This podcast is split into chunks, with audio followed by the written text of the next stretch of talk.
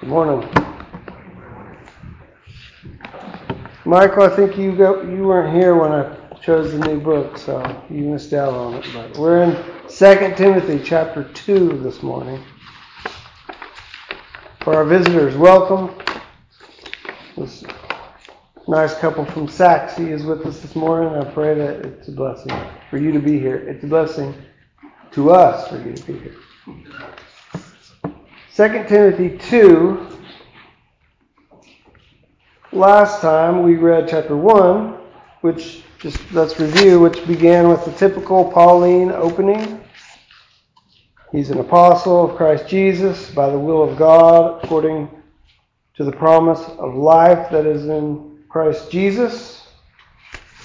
He reiterates that he's an apostle. He's sent out by the will of God. He received the truth of the gospel from Jesus himself. And he began to be a preacher of the good news of Jesus. He's, he's reminding Timothy, I didn't take on this job because I just wanted to.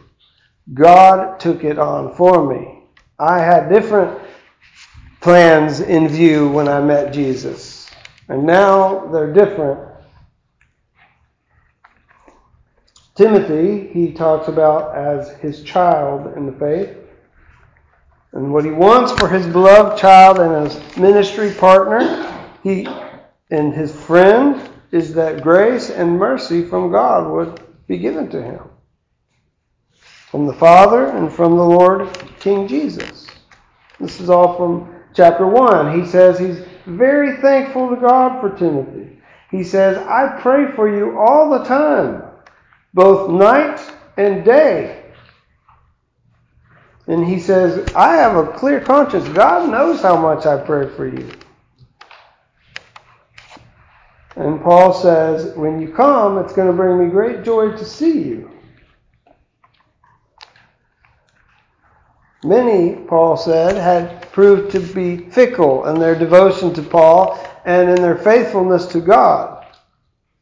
And he talks about their um, unfaithfulness in the ministry, and then he contrasts that with Timothy, a man who is full of faith. Paul says, You have faith. I remember it, it's like the faith that you have in your family too. Your grandmother and your mother, you have it too. God blessed you. Paul is convinced that Timothy is the real deal a sincere, born again, conscientious lover of God, and, and friend and child in the faith to Paul. When we talked about this last time, we think this is the last letter that Paul ever wrote that we have now. It's Like a farewell letter to his friend. And for instruction. But the point is that Paul's making about Timothy is it's evident God is saving you, Timothy. It's evident. And then he encourages Timothy to use his gifts, even to stir them up to more fruitfulness. We had a short discussion about this.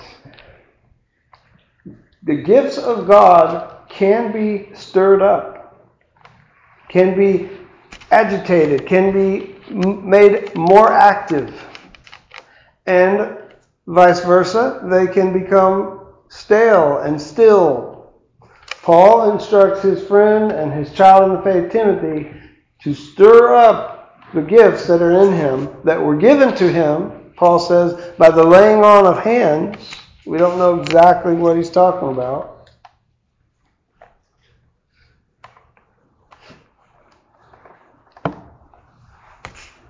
And there's a discussion about courage as it relates to the use of gifts. But there's a lot of persecu- persecution going around at this time. Uh, from what we know, Paul is in prison for the second time, but he's been in prison numerous times, and jailed overnight and beaten without trial, and other Christians have experienced this as well. And Paul is encouraging Timothy be brave, be bold, Don't be ashamed of Jesus. Don't shrink back.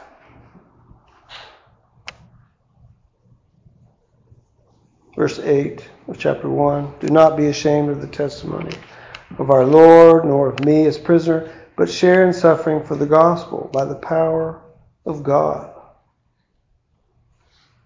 When, when he wants him to be bold and not to be ashamed, and I mean, when you think about it, if you describe the one that you follow, and no one ever, no one honored him, and no one loved him, and no one believed him. In fact, they killed him in one of the most humiliating ways you can possibly be killed. Paul says, Don't be ashamed of Jesus. The testimony about our Lord, nor about me, his, uh, his prisoner. And then you could say, well, but but didn't you learn from somebody else? Did you know Jesus directly? No, I didn't know him directly. Well, how did you come to know about him? Well, my my brother in the faith, Paul taught me about him. Oh, where's he now? He's locked up. He's in prison. How long? What? How long has he been in prison? Well, actually, they've given him the death sentence. What? This is your master? This is your teacher? You can see how you might hesitate to mention who your leaders are. Paul says, Don't be ashamed of the testimony about our Lord, nor me as prisoner. Share in suffering for the gospel by the power of God, who saved us and called us to a holy calling, not because of our works, but because of his own purpose and grace, which he gave us in Christ Jesus before the ages began. Remember this. We talked about this before. The call of God to all who are saved, all who teach, even. God plans it, He purposes it according to His own purpose.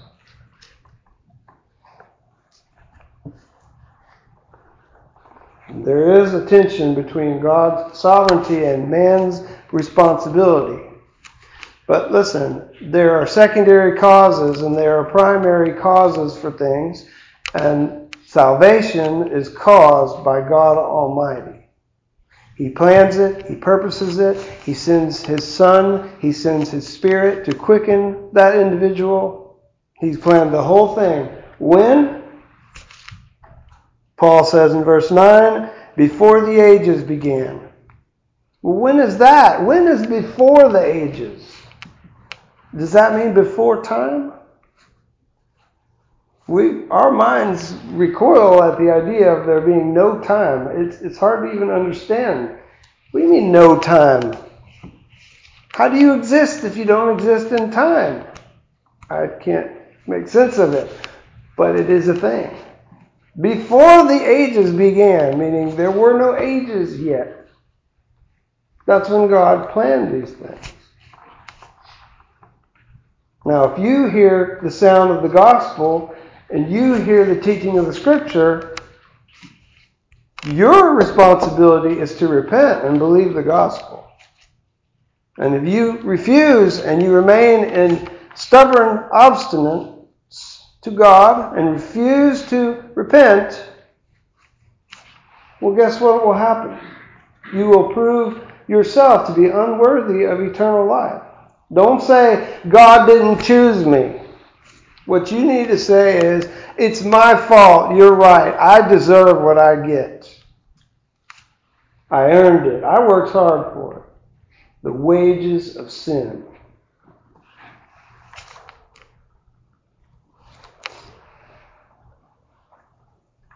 But God's work saves, but it's mysterious. Light came into the world by Jesus. You think this would be, I mean, it has been a blessing, but you would think it would be universally accepted. Light has come into the world. True light. Real God dwelling among the people. What a blessing this is on humanity. Let us lay everything down at the feet of our Savior. Except that's not what happened. Men loved darkness instead of light because their deeds were evil. Jesus came to his own. They didn't receive him. They hated him. They killed him. And those who continue on in the ministry, Paul is encouraging Timothy, if you carry on in this legacy of Jesus, you are going to be hated too. You are going to suffer too. And Paul talked about not being ashamed himself because he knows the reality of what God is doing. He's confident in God. Really, like what we read about this morning. He's not trusting in himself, he's trusting in God. He's not trusting in anything outside of God. The hand of God will guard his ministry and his life. If God decides that today's the day, Paul says, fine. If I die, I'm with the presence of the Lord. I'm happy. That's what I want anyway.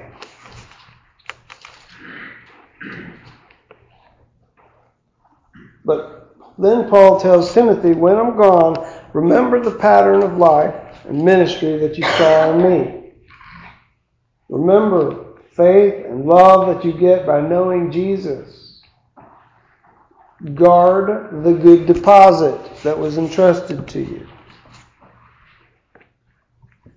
And then finally, at the end, Paul mentions some people infamous, right? Some who did not guard the ministry. They were not brave. They did not persevere in the faith. They turned away. We're not sure why. Maybe they were ashamed of Paul once he was in prison. Paul says, All in Asia, they all left me.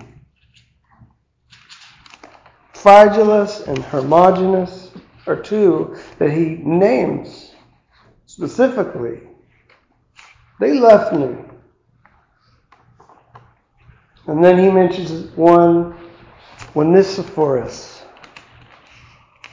that he refreshed Paul, helped him, even searched through Rome in order to find him that he might minister to him.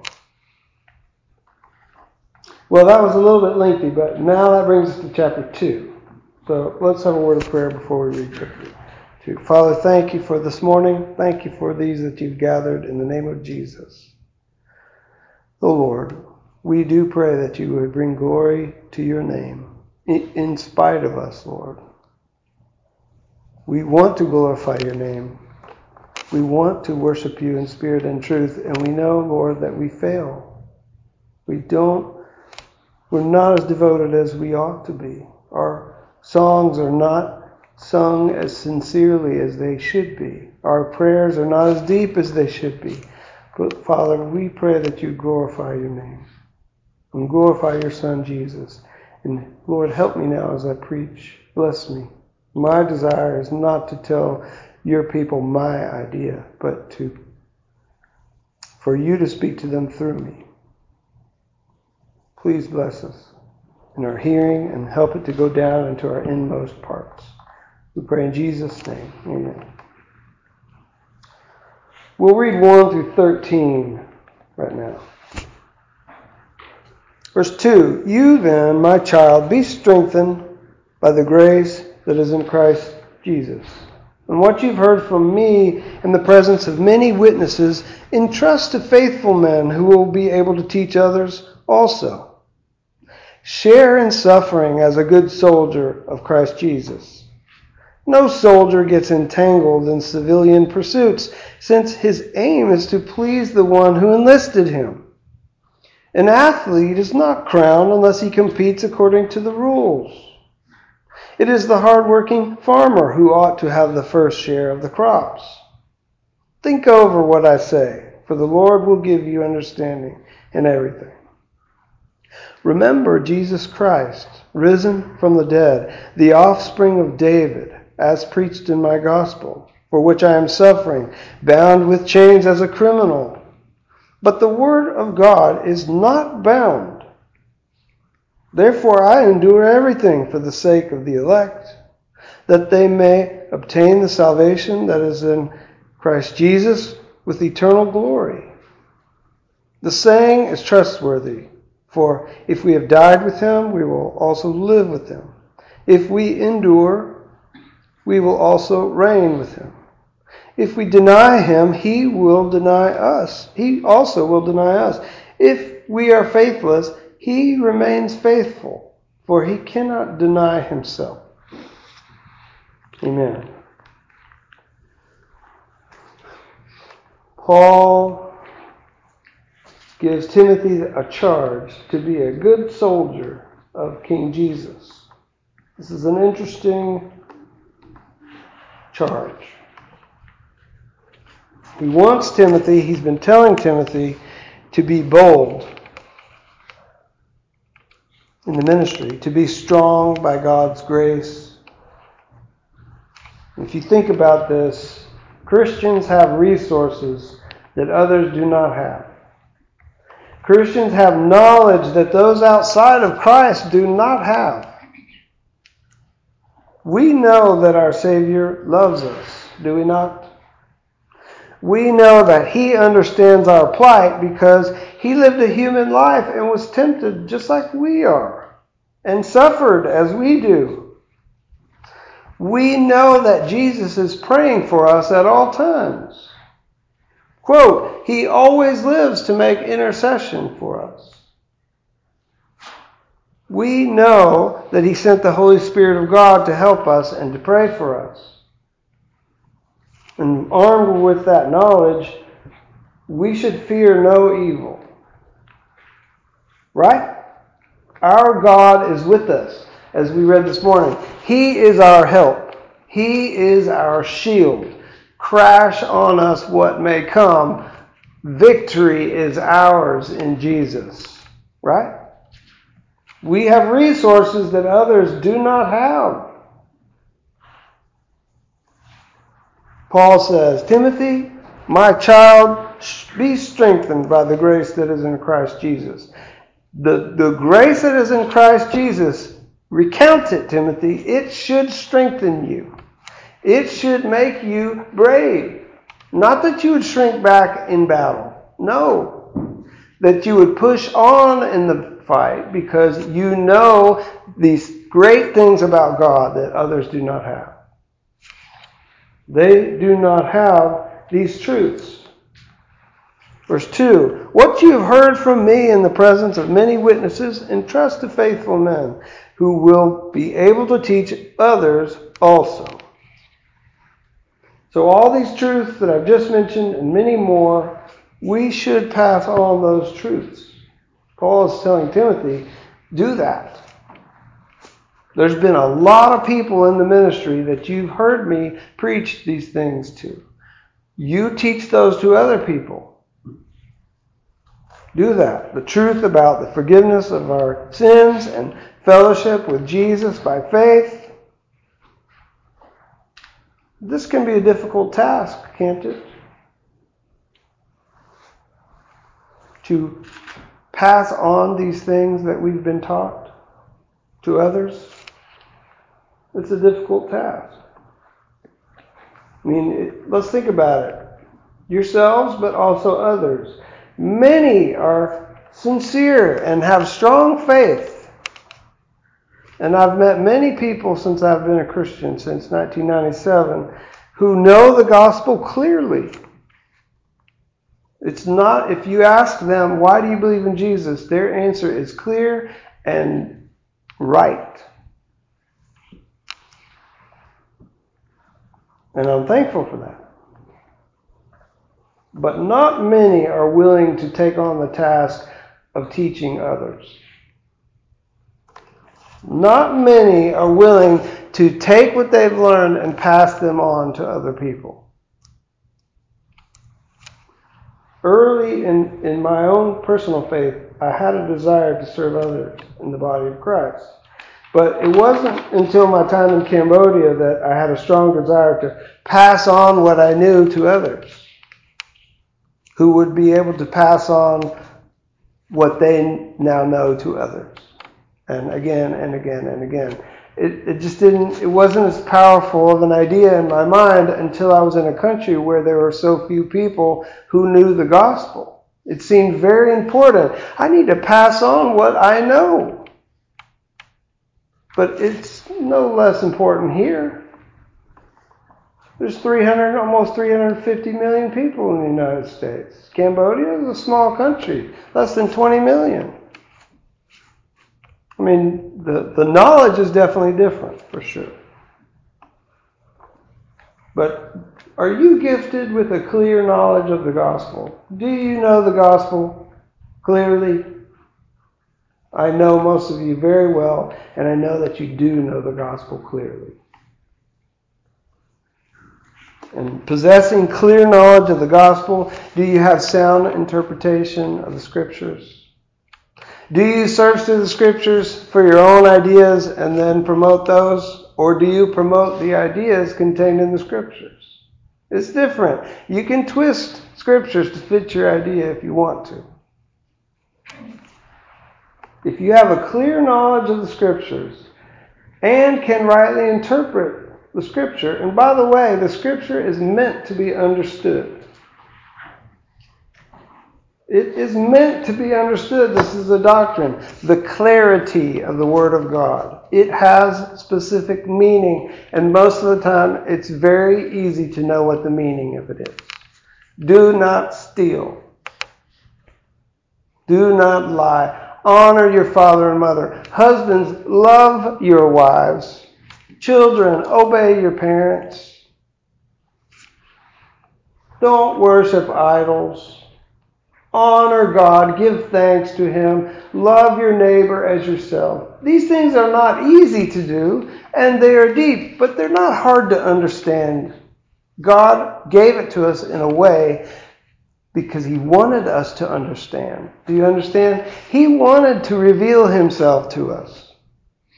I, I like what Brother Edward says sometimes. If God wanted to play hide and go seek with you, you would never find Him. But he wants you to find him. He wants to reveal to humanity who he is, what his character is like. And he had his prophets write it in a way that can be understood with real words that humans use.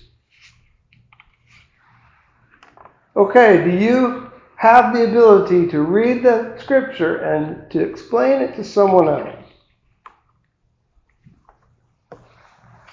If you do, let me encourage you, as Paul encouraged Timothy. Be brave. Be bold. Use your knowledge for God's kingdom. Don't sit back and wait for others to do the job.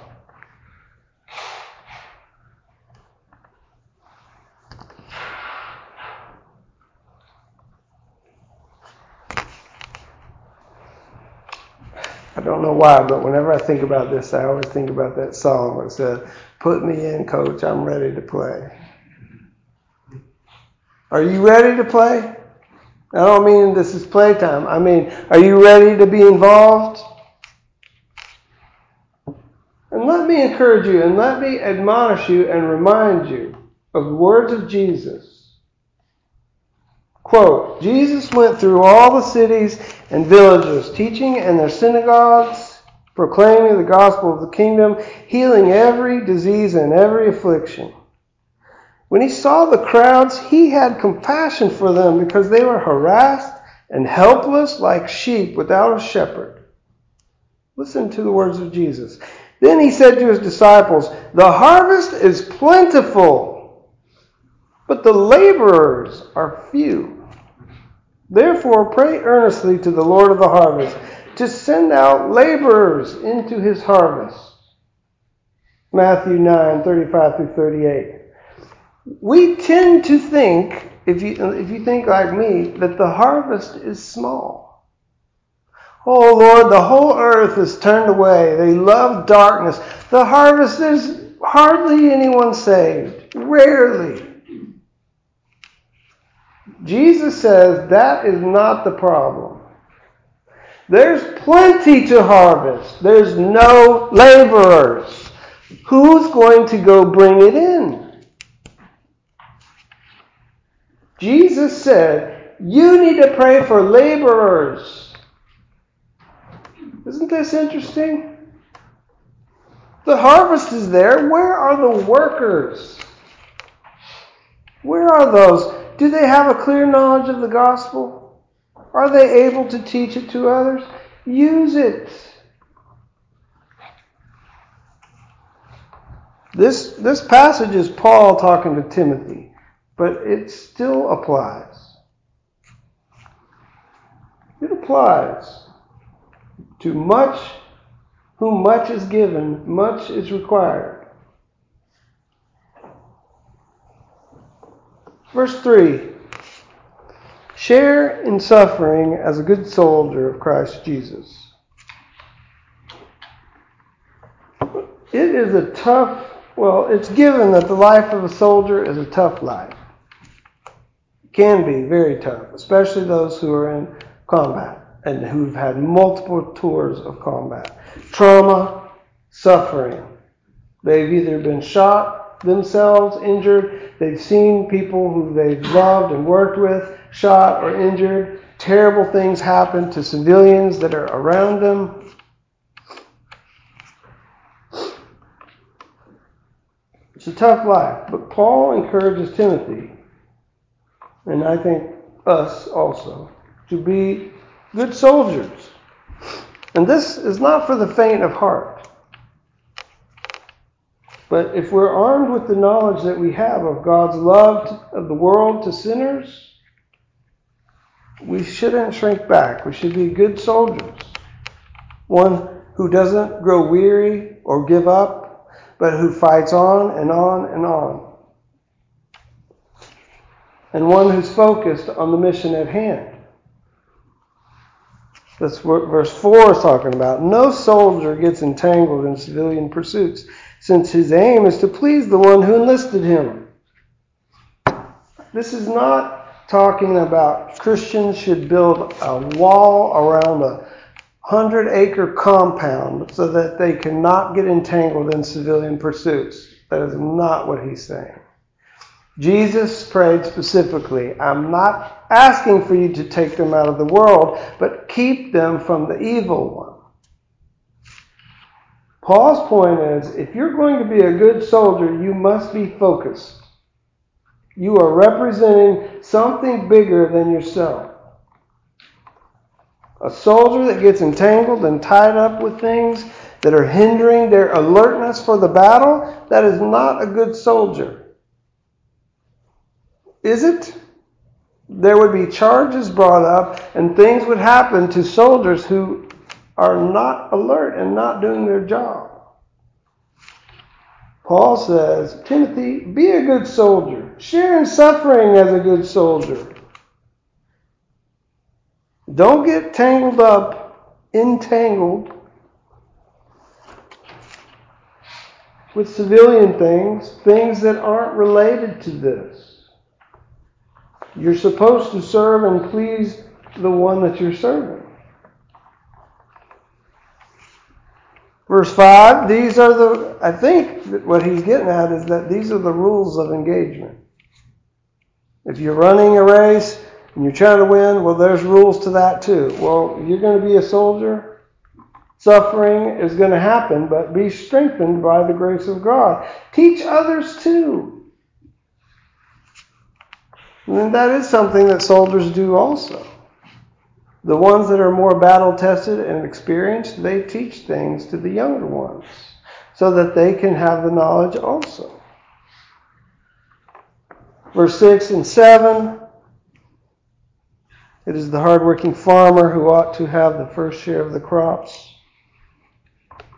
I think his point is the hard work should bring fruit you should expect for it. Not the distracted or the lazy soldier, not the ashamed or scared soldier, but the good soldier. The soldier that's looking for the harvest and looking for the blessing of their master. Paul says, if you think about it, if you think about it, you'll see that this is wisdom and understanding from the Lord Jesus. This is not this is not that difficult. If you're going to be a good soldier, you have to stay focused, you have to be brave, and you have to know that there's suffering that will be connected to it. Push on because we know the grace of God that we have in Christ Jesus. That's what Paul was saying from chapter 1. I'm not ashamed about the gospel. I know what I have in the gospel, and it's amazing. They can lock me up and do whatever they want. I will continue to preach. And we saw this many times, right? When we were going through the study of Acts. When Paul was beaten, they told him, Don't go around talking about this name of Jesus anymore. And they release him and they immediately start preaching the gospel again. And they're like, Didn't we just tell you to be quiet? And remember the boldness at which they spoke? Paul said, My command comes from somebody higher than you. And I'm going to obey his voice rather than your voice. What boldness, right? Bravery, courage. Paul wants Timothy, remember those things. Many of those things Timothy was present for. Remember those things. Remember the things that you've been taught. Teach them to other people. So that when you're gone, they'll be able to teach to other people. Now, I don't know how many generations of Christians it is from Timothy until us, but I'm going to guess a lot. Many, many generations of Christians from Timothy until us. Is there a trail of blood that leads back to Timothy? I don't know. But I, that was an inside joke. Sorry. Timothy, unto us, I don't know how many generations it is.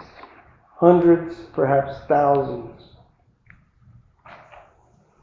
And each one obeyed this teaching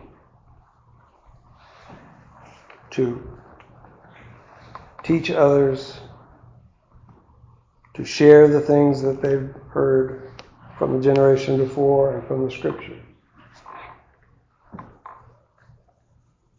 Verse 8 Do you need more encouragement for the task at hand, Timothy? Remember Jesus Christ, risen from the dead, the offspring of David, as preached in my gospel. He's alive. Remember, you need more encouragement? Remember, Jesus is alive.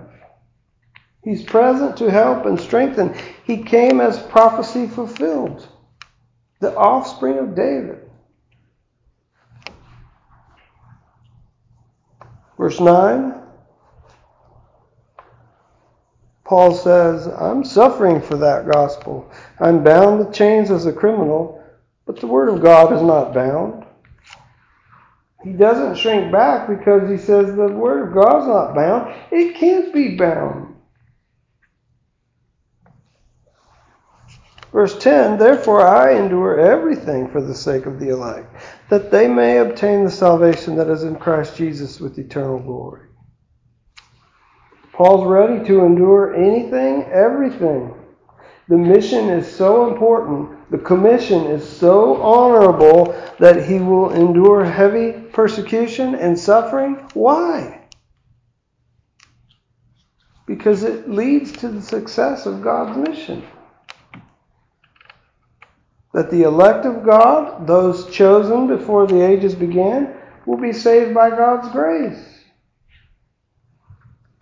Eternal glory comes as a result of this for Jesus and the elect.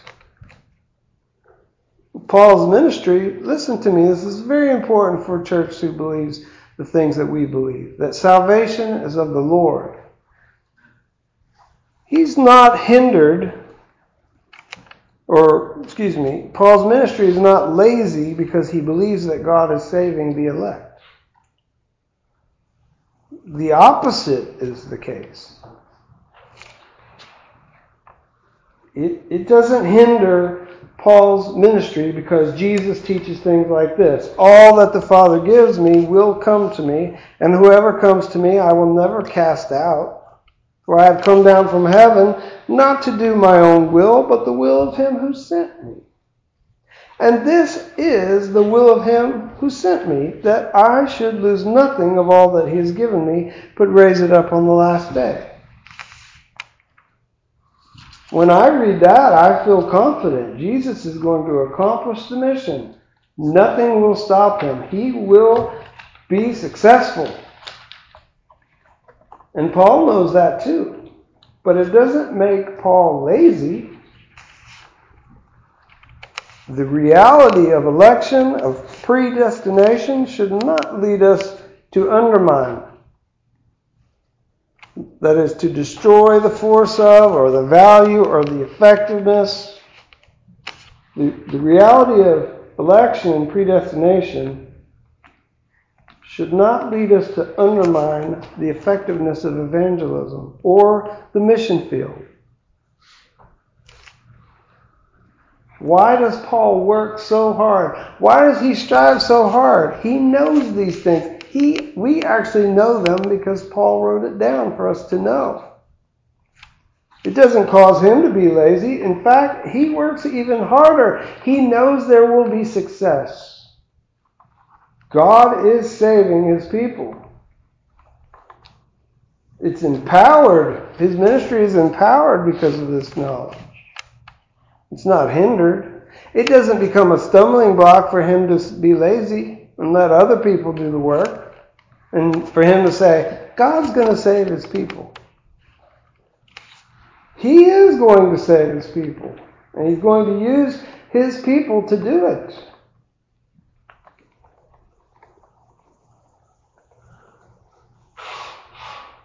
And then this section ends with Paul summarizing basically what he just said.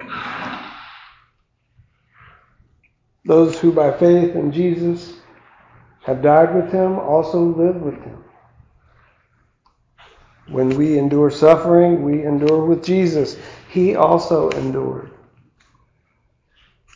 If we deny him, okay, well, that's a place of serious error. A perpetual denial of Jesus equals wrath and condemnation. But the last verse there, verse 13, if we are faithless, he remains faithful.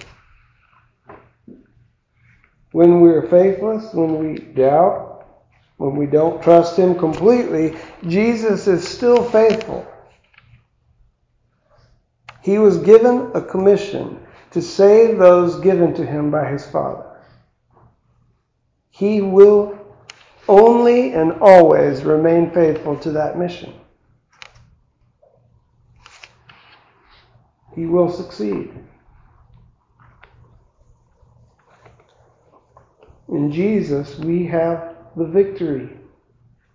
And you might be waking up every morning, whatever it is that ails you in your life, whatever emotional problems have been happening to you, whatever um, complications in your relationships, whatever job stresses, whatever persecution that you experience because of your faith. It might feel like we don't have victory, but we do have victory. Can you see it?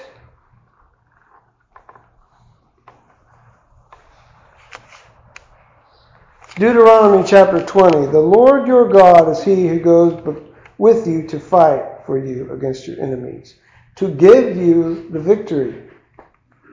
Psalm 108 With God we will gain the victory, and he will trample down our enemies. Colossians chapter 2 Having disarmed the powers and authorities, that is, take away their weapons, having taken away their weapons, he made a public spectacle of them, triumphing over them by the cross. Does that sound like losers or winners talk? Sounds like victory to me. Your enemies are disarmed, and you make a public spectacle of them. 1 John chapter 5 Everyone born of God overcomes the world. This is the victory that has overcome the world, even our faith. 1 Corinthians 15 Thanks be to God. He gives us the victory through our Lord Jesus Christ. Romans chapter 8. In all these things, we are more than conquerors through him who loved us. The Bible speaks again and again about victory. Persevere to the end. The victory is guaranteed. It is the, the, the war has already been won. Jesus defeated death. Will you cling to him? Because in him there's victory. But listen, without him there is no victory. There is an expectation, as the Old Testament puts it, that they will pass and be remembered no more. Gone. As if they were never here. That's not the way the scriptures talk about God's people.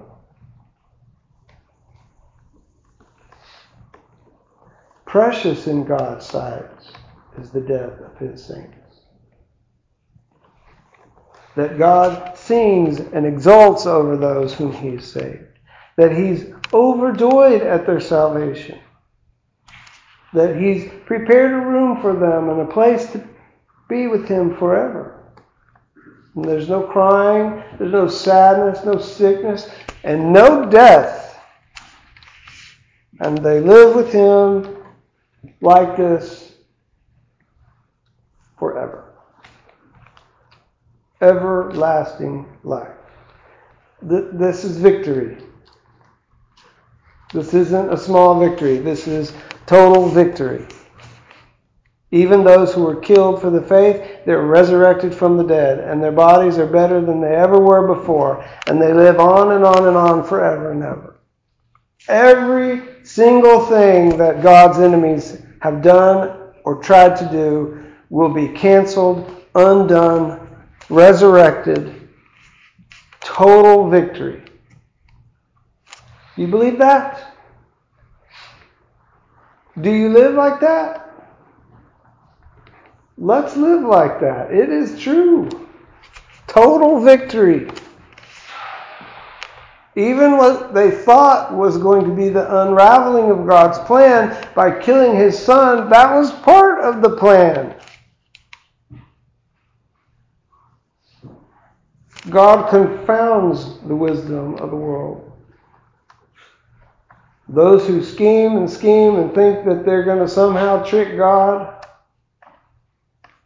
there's no defeat of God. Total victory. It's a blessed thought, Christian. I know that we want to love our enemies and we don't want to think about stomping them into the ground. I understand this. But from God's point of view and those who attempt to overthrow him, it's pitiful. God, in the Old Testament scriptures, we hear God say, I will laugh at your calamity. I will mock you when I see you. You dare challenge me? I will crush you completely.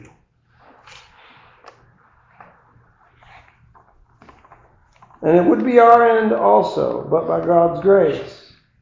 And faithful teachers bringing the gospel to our ears at the right time. So let me, let me encourage you as we end. Be bold, be brave, be a good soldier, a focused soldier. Don't be scared. And use what you know don't be the servant that Jesus says, You wicked slave. You knew I was a hard man. You should have at least invested it. You buried it? It's terrible. Don't be like that. Be like the faithful servants who used what God gave them and made a, a fruitful return on it. That your master may look at you and say, Well done, good and faithful servant. Enter into your master's rest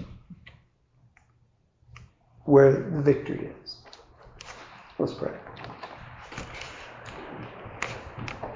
Oh Lord, we confess that these things are a challenge to us. We are often distracted and often cowardly. and often lazy. And that's not what we want to characterize our lives of faith, Lord. Bless us and help us. Forgive us to where we failed you in the past, but help us, Lord, moving forward. That we would be focused, that we would understand that there is a very high calling to pass on the gospel to the next generation, especially to teach others how to teach. Oh Lord, we thank you for the victory that we have in Christ. We thank you for so many promises and helps in the scriptures for us. Help us to cling to these things, to believe them, that we might um, persevere unto the end. We pray in the name of Jesus. Amen.